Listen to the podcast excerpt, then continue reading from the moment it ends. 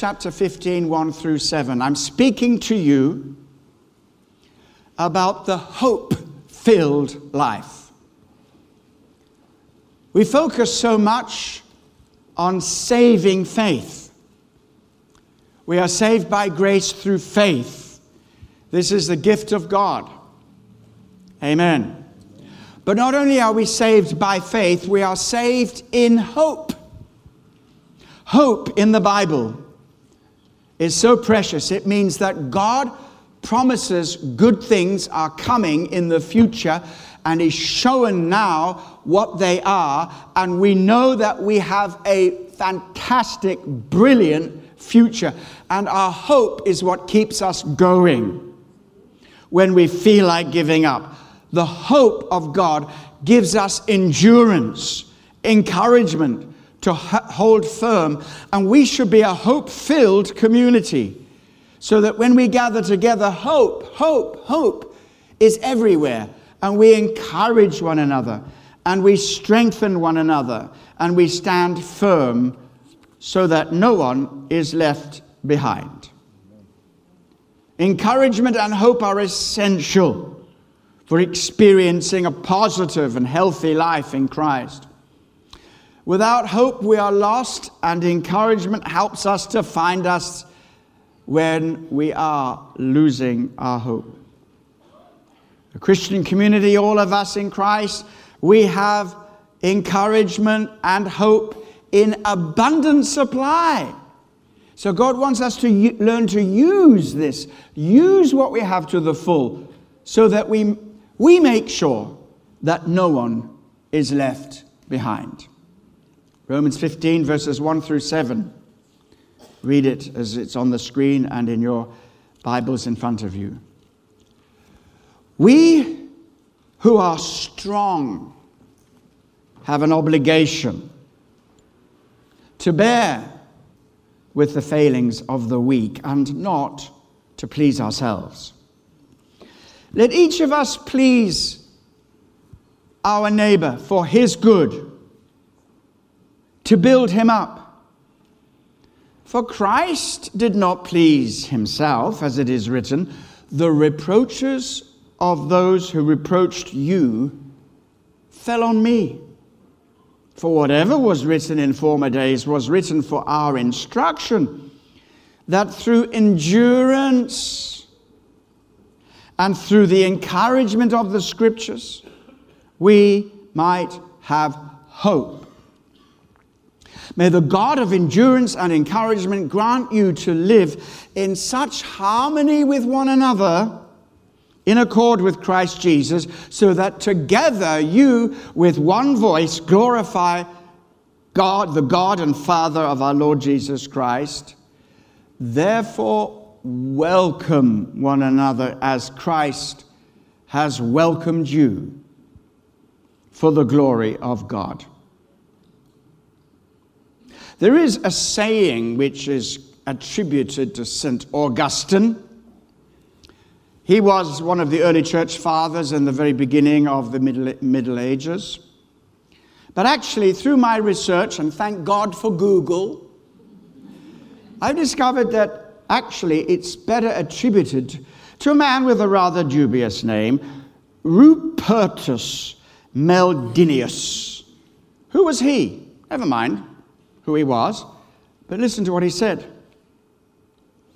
Speaking to the Christians of his generation, he said, You know what? We have so much in common. So, in the essential things, let there be complete unity. But there are things which are non essential. Certain theological details and cultural traditions and so forth, which are not essential. But, but in these things, let there be liberty. Let there be freedom. But in all things, there must be charity. And this is important to remember when we fellowship with believers from different cultures, different backgrounds, maybe different spiritual traditions. We unite around those things which are essential. And we don't judge one another because we have some differences here and there. We unite around our unity in Christ. It's important also when we have fellowship with one another. Because in Kensington Temple, we have people from different religious traditions and different spiritual backgrounds. Uh, and even I'm talking about Christian backgrounds, we come together and, and we don't major on the minors and judge people because of those peripheral differences. And also when it comes to culture, we're very careful. I've been ministering away this week, and um, I, I, I, had the main thing that was the, the unifying cultural factor was I was with people who had have come to Christ from a Muslim background. But there were those who spoke Arabic, and not just Arabic, Middle Eastern Arabic. And those who spoke Kurdish, the Kurdish language, and, and I, I actually found that there, there was a great deal of differences in culture and background amongst them, and it was wonderful to see how we could unite in Christ. Culture can sometimes get in the way. I remember many years ago when, after a meeting, the Arab speaking believers who were with us now, they meet in fellowships and that. Arab speaking believers were incensed. What's the problem? How can that visiting preacher call himself a Christian? Well, he was a wonderful spirit filled man of God, but in order to demonstrate a point, probably something to do with Moses, he took his shoes off. And to do that in public is no, no, no way. And to do that for, on the platform was like the biggest cultural offense. And we had to explain hey, hey, hey, don't, don't be offended by that because we have a, a cultural thing here. And of course, it's important to receive one another and to respect one another's cultures. But when we come together, there's only one culture we really want, and that's the culture of the kingdom of God. Amen. Now, there are those who are easily offended theologically, religiously, culturally, and maybe doctrinally. And at a time like that, we don't push our liberty, our superior understanding, our maturity so some people were saying, you know, the issue of the day was whether you could eat meat sacrificed to idols. Those days are coming back because there's a lot of ritualistic meat being put out on the market, I'm sure you know. And, and, those who were mature in Christ who understood the Bible, who understood the spiritual realm, though they knew that anything sacrificed to an idol was sacrificed to a demon, but the moment you blessed it, you received it with strong faith and say, God bless my food. Every demonic attachment and bondage was broken in the name of Jesus. But there were others who were weaker in their faith. They didn't have that knowledge. And so there was a big discussion should we eat meat sacrificed to idols? And there was all kinds of discussions. And Paul says, listen, don't do anything that stumbles your brother. Don't let your liberty be a way, uh, get in the way of your brother's edification. Rather, walk in love. Now, I'm not so sure that there's a lot of those issues amongst us in exactly the same way. We live in the 21st century, not the first century.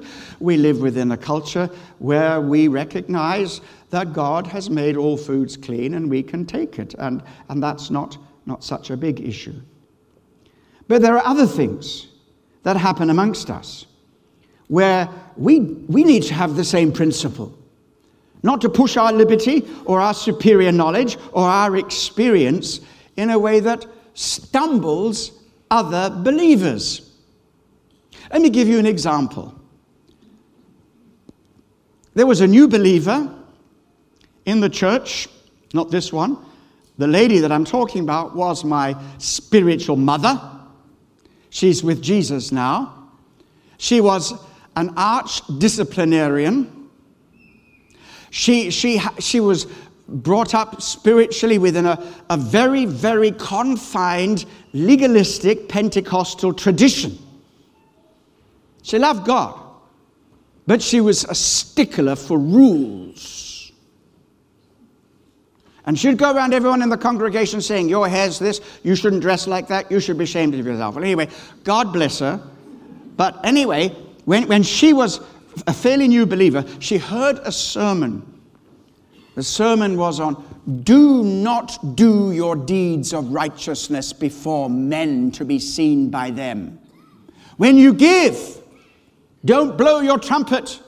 Keep it to yourself. What you give, don't be showy. And, and, and certainly don't acknowledge that you've given or how much you've given. Well, anyway, it was a November. She told me this story much later on in her life. She said, There was November, and you know what happens? Uh, we have the poppy appeal. You know, the British Legion uh, uh, uh, and they have a poppy appeal. It comes, the imagery comes from the fields, the poppy fields of Flanders, where so many soldiers died.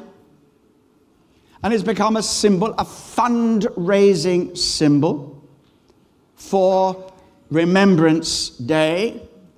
And it's much more than, of course, giving so that families of those who lost their lives, been affected by war, can be blessed. It's about remembering the sacrifice. So the poppy stands for much more than just what you've put in the little poppy appeal box.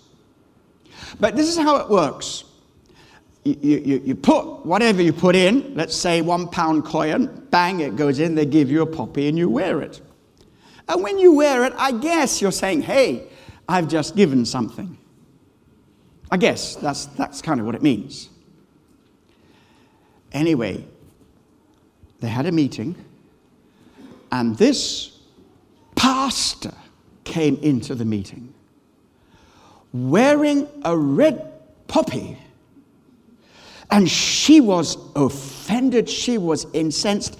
How can you do that? Jesus said, Don't let your left hand know what your right hand's doing. Don't do your deeds of righteousness before men. Later on, she recognized how immature and how lacking in understanding she was. She was a new, new believer. So, this good old wise pastor, what did he do? He said, Oh, I'm sorry. Took it off and put it in his pocket. Why? He didn't want to be a stumbling block to her. He, he had the freedom to do that. It was not wrong, freedom to wear it. But he said, listen, if in any way, because this lady, this young lady, she, she, she really isn't, doesn't understand.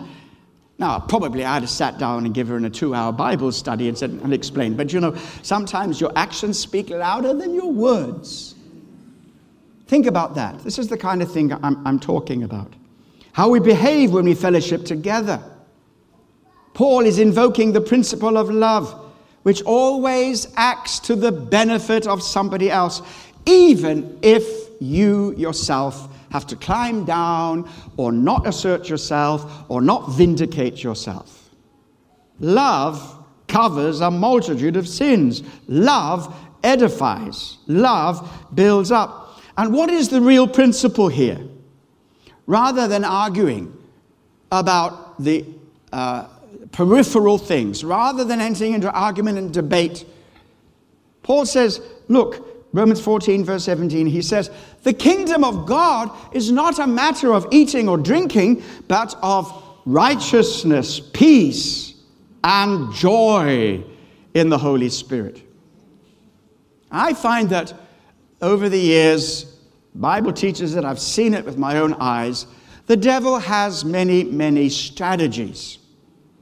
His most common strategy is divide and conquer. In other words, if he can get us arguing amongst ourselves, taking sides in one issue or another issue, without grace, without charity, without humility, then, you know, we've got, we've got a big punch up going, spiritual punch up. And don't think it doesn't happen. I learned very early on how some of the most mature as spiritual people can be the most immature and the, most unspiritual people when it comes to their favorite topics. I remember I was participating in probably one of the very first experiences of prayer and fasting. And I was excited. I'd seen prayer and fasting in the Bible, and this was great. We were gathering together, a few of us to pray and fast. And there were two senior, I was going to say senior citizens. But as they were probably then younger than I am now, I won't say it. I won't say senior citizens, but mature Christians. All right. And one was a major in the army, a lieutenant colonel anyway. And the other was this same lady. You've learned a little bit about her. And uh, there were differences between them. The Christian soldier believed that the Bible teaches us that we should be prepared to defend our country, and if our country needs us, it's our Christian duty. The other lady believed, uh, uh in common with many, many old Pentecostals, many of the old Pentecostal pioneering pastors, they were conscientious objectors and would prefer to go to prison rather than go to war. Now, Christians take different views on this, okay?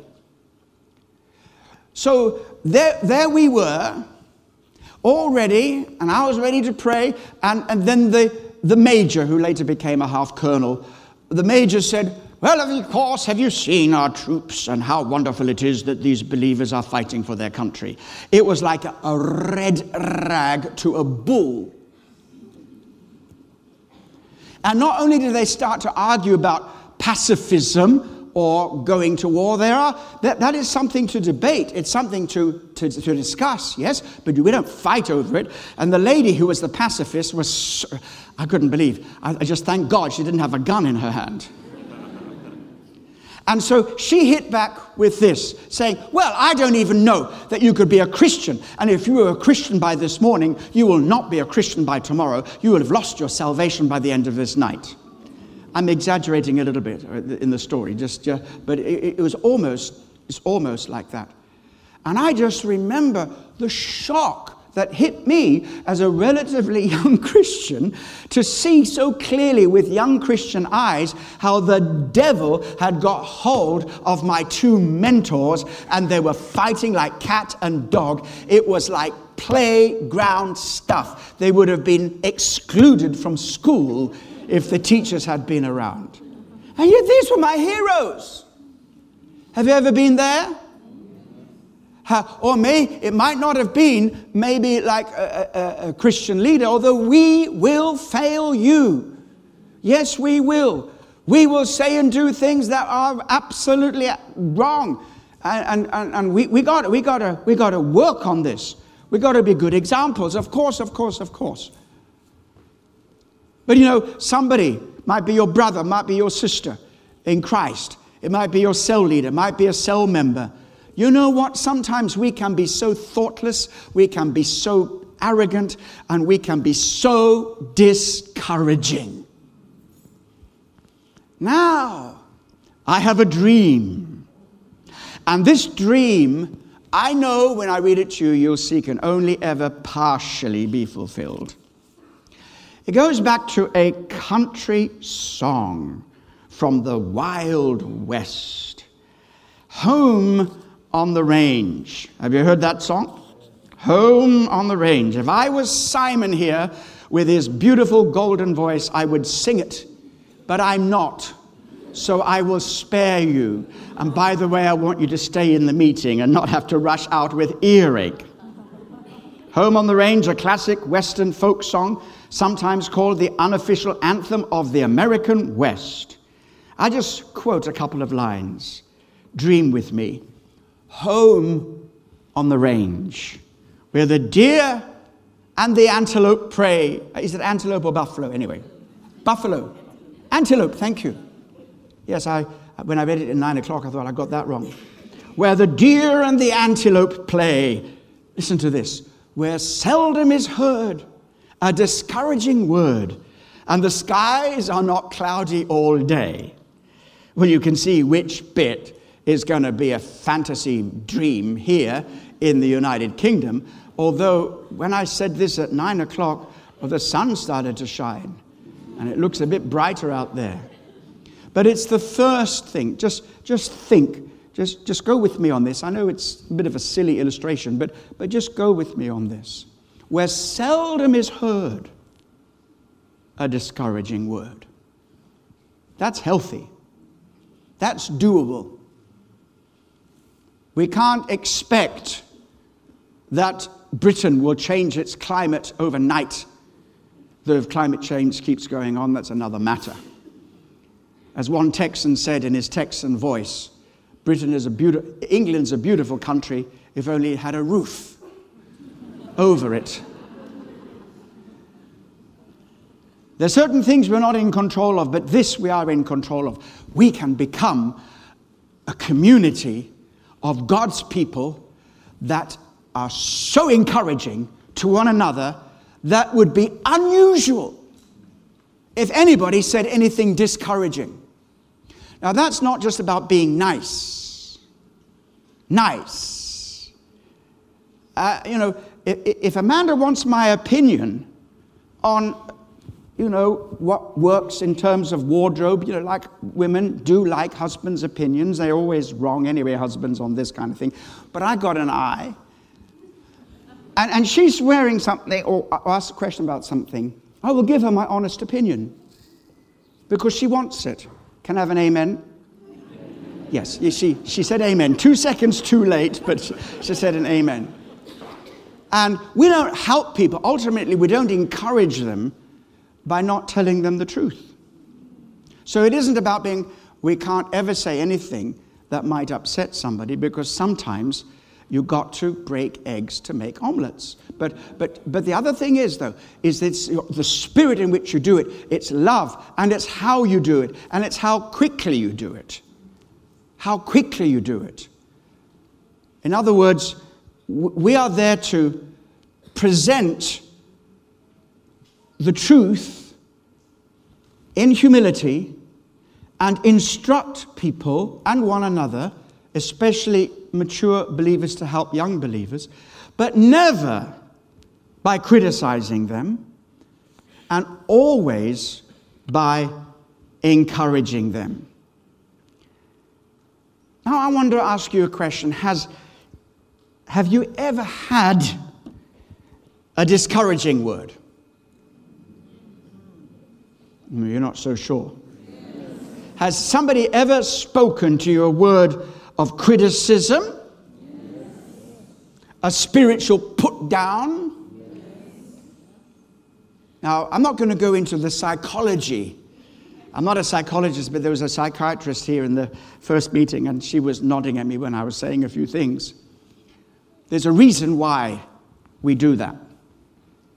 There's a reason why we put other people down. There's a reason why we criticize. There's a reason why we spread division because we are so insecure in our own lives, and all that we can do is to make ourselves look better by criticizing other people. Now, uh, I'm not pointing the finger, we all do this.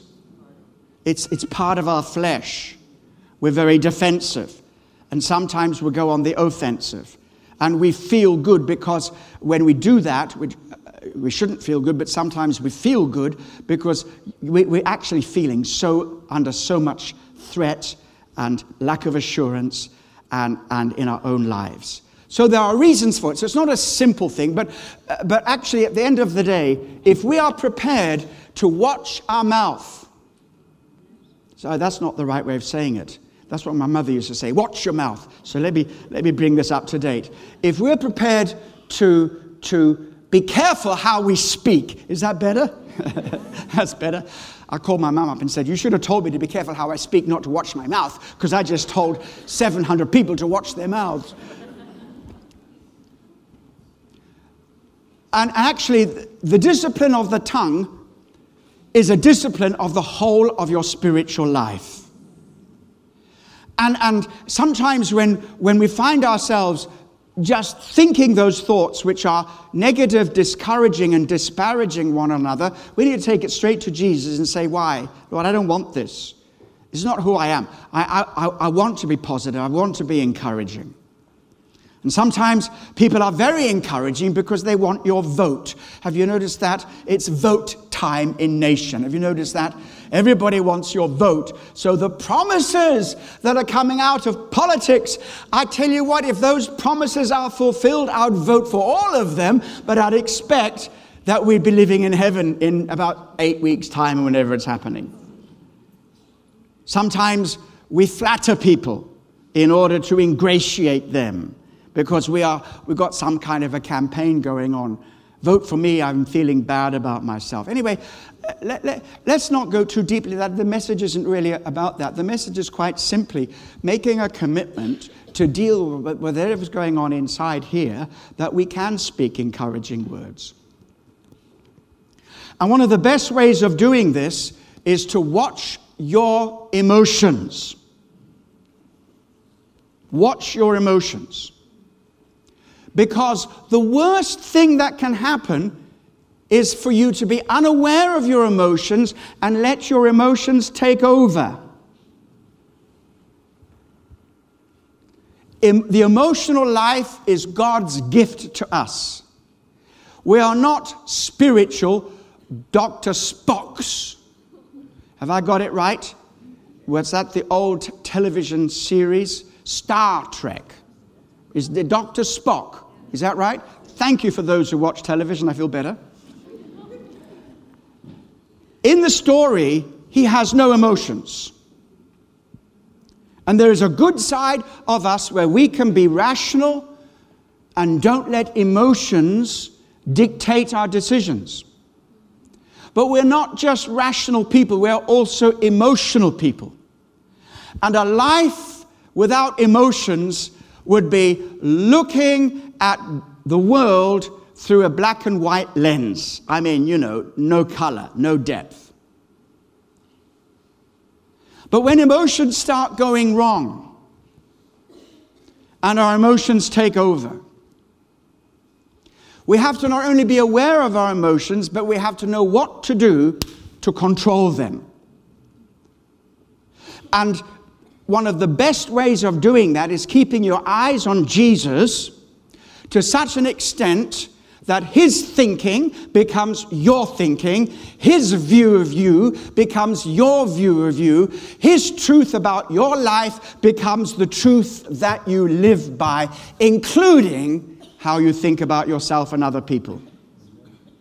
At the end of this, Paul is getting to this point. He was preaching because there was division. There were the Jews and the Gentiles who were squabbling in that church. And Paul wants unity. So he finishes this, as we saw, at the very end of, of, of the reading. Therefore, receive one another as Christ has received you. That is his take home message. He is saying, whatever the background is, whatever that person is, if Christ has received them, you receive them. And the receiving here means bringing them to yourself, bringing them into your heart, bring them into your circle. In other words, you include them, you don't exclude them. And we need to be included. We, need one another to include us. Amen and amen because Christ has included us. And we have no right to exclude anybody or, or to build factions or differences amongst us, especially over secondary issues, so that God's kingdom will come and righteousness will reign and peace will flourish and joy will be our experience. Can we give Jesus a big praise for that? Amen and amen.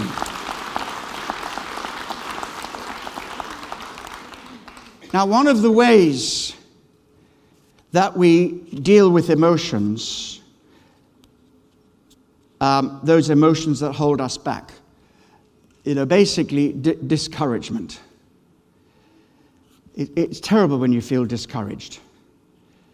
Uh, and the English word, as, as we see, it means the courage is taken out of you. I mean, you're discouraged. And there's so much that will discourage us. The enemy is the dirty big discourager. If he can discourage you, especially, you know, you're going the right way and the devil discourages you. And sometimes well meaning Christians have written the devil a letter. You can go on holiday this Sunday because I'm going to do your work for you. And they become discouragers. And when you are discouraged by the people who are your spiritual family, I mean, that's a double discouragement. If a demon possessed atheist, I've never met one, but if there was, and it hasn't happened to me, at least not recently, but there's still a few hours to go for this day is over, and they, they come out and verbally attack you and blaspheme the name of Jesus, you will say, Well, poor man, he needs Jesus. You will pray for him. But when your best friend, or your cell members, or your cell leader, or anybody who is a believer says it, or could not, they wouldn't do that, of course, but if they bring a discouragement to you, it's 10 times worse. Don't forget, you have a great power to encourage one another. And when we encourage one another, a unity comes. When we discourage one another, a disunity comes. And then, then people start gathering around secondary issues. Secondary issues. And there's some important second things. But nothing is more important than the kingdom of God, His righteousness, His peace, and His joy. So Paul is acting as a spiritual doctor and he's writing a prescription. And he says, Now I want you to understand this. You, you need to encourage one another, and through encouragement and through the scriptures, you will have hope. Let's go to this. So here we have it. It is in verse uh, 3 for Christ did not please himself, and that's what this is all about. Love sometimes means taking it on the chin, means not retaliating, not trying to defend yourself, not trying to educate those who you think have inferior knowledge than you do. But you roll with it. You're bearing with the failings of the weaker brother and the weaker sister. Not by saying, Oh, I see. You are a weak brother, so I will have to put up with you. God bless you, but don't trouble me for the rest of the day, please. Love bears with the weak. Love encourages the weak, okay? So he says, let us please his neighbor and how to build him up. For Christ, verse 3, did not please himself, but as it is written. Everybody say, written. Now, when it says it is written, what is Paul referring to? No trick question. If it is written, it is what? Say out loud. Scripture. It's written in Scripture. So, you know, uh, um, the light goes on, first light goes on. Go to the Bible for your encouragement. Let God speak to you an encouraging word. Not seldom is heard a discouraging word in the scripture. Never is heard a discouraging word of scripture. He is the great encourager. The Holy Spirit is the spirit of consolation, encouragement, motivation, strength, and even in his rebuke, he is encouraging us. Go to the scripture. Now, it's more than that because it says, as it is written, and he quotes a scripture which actually is Psalm 69, verse 9. The zeal of your house has consumed me, and the reproaches of those who reproach you have fallen on me. Now, we've heard this the zeal of your house has consumed me. The disciples remembered that scripture when they saw Jesus zealously pushing out the money changers and those who were commercializing and making huge profit in temple tax um, and in um, currency exchange in the temple. So, what this tells me is that Jesus was so zealous for the kingdom of God, so zealous for the glory of God, that not only was he wanting to put things right that were going wrong, but he was also prepared to take the consequences of things that were going wrong upon himself. And the difference between the two is what we could say collateral damage. What's collateral damage? When there is a war, let's say one nation is fighting against another nation, and you've got the militia, you've got the military people, you've got the armies, the soldiers fighting. I mean, in my mind, that's bad enough. But, but who gets hurt? Not just the soldiers. I read a statistic on, um, on um, one of the uh, missions, uh, World Mission website. I can't remember whether it was 80% or 90% but we, we can choose either. But a very, very high percentage, 80 or 90% of the casualties of war are innocent civilians. Mamas and babies and old people and, and children, houses are destroyed. And I listened this week as I heard people who had come straight from the devastation in Syria talking about how their lives have been destroyed, loved ones lost. And they weren't soldiers, they weren't part of this it's because they're caught up against two warring factions. And so Jesus says, I will speak the righteousness and I will do, I will drive out these money changers, but I will not vindicate myself ahead of time, for that will be damaging to people. If Jesus vindicated himself, none of us would be here because we don't deserve his goodness. But he held back and he said, Let all the reproaches of God fall upon me. And we know that he did that mainly and fully at the cross when he took all the reproaches of all the sin of all humanity upon himself that we might be blessed and saved. Yes, give him a praise.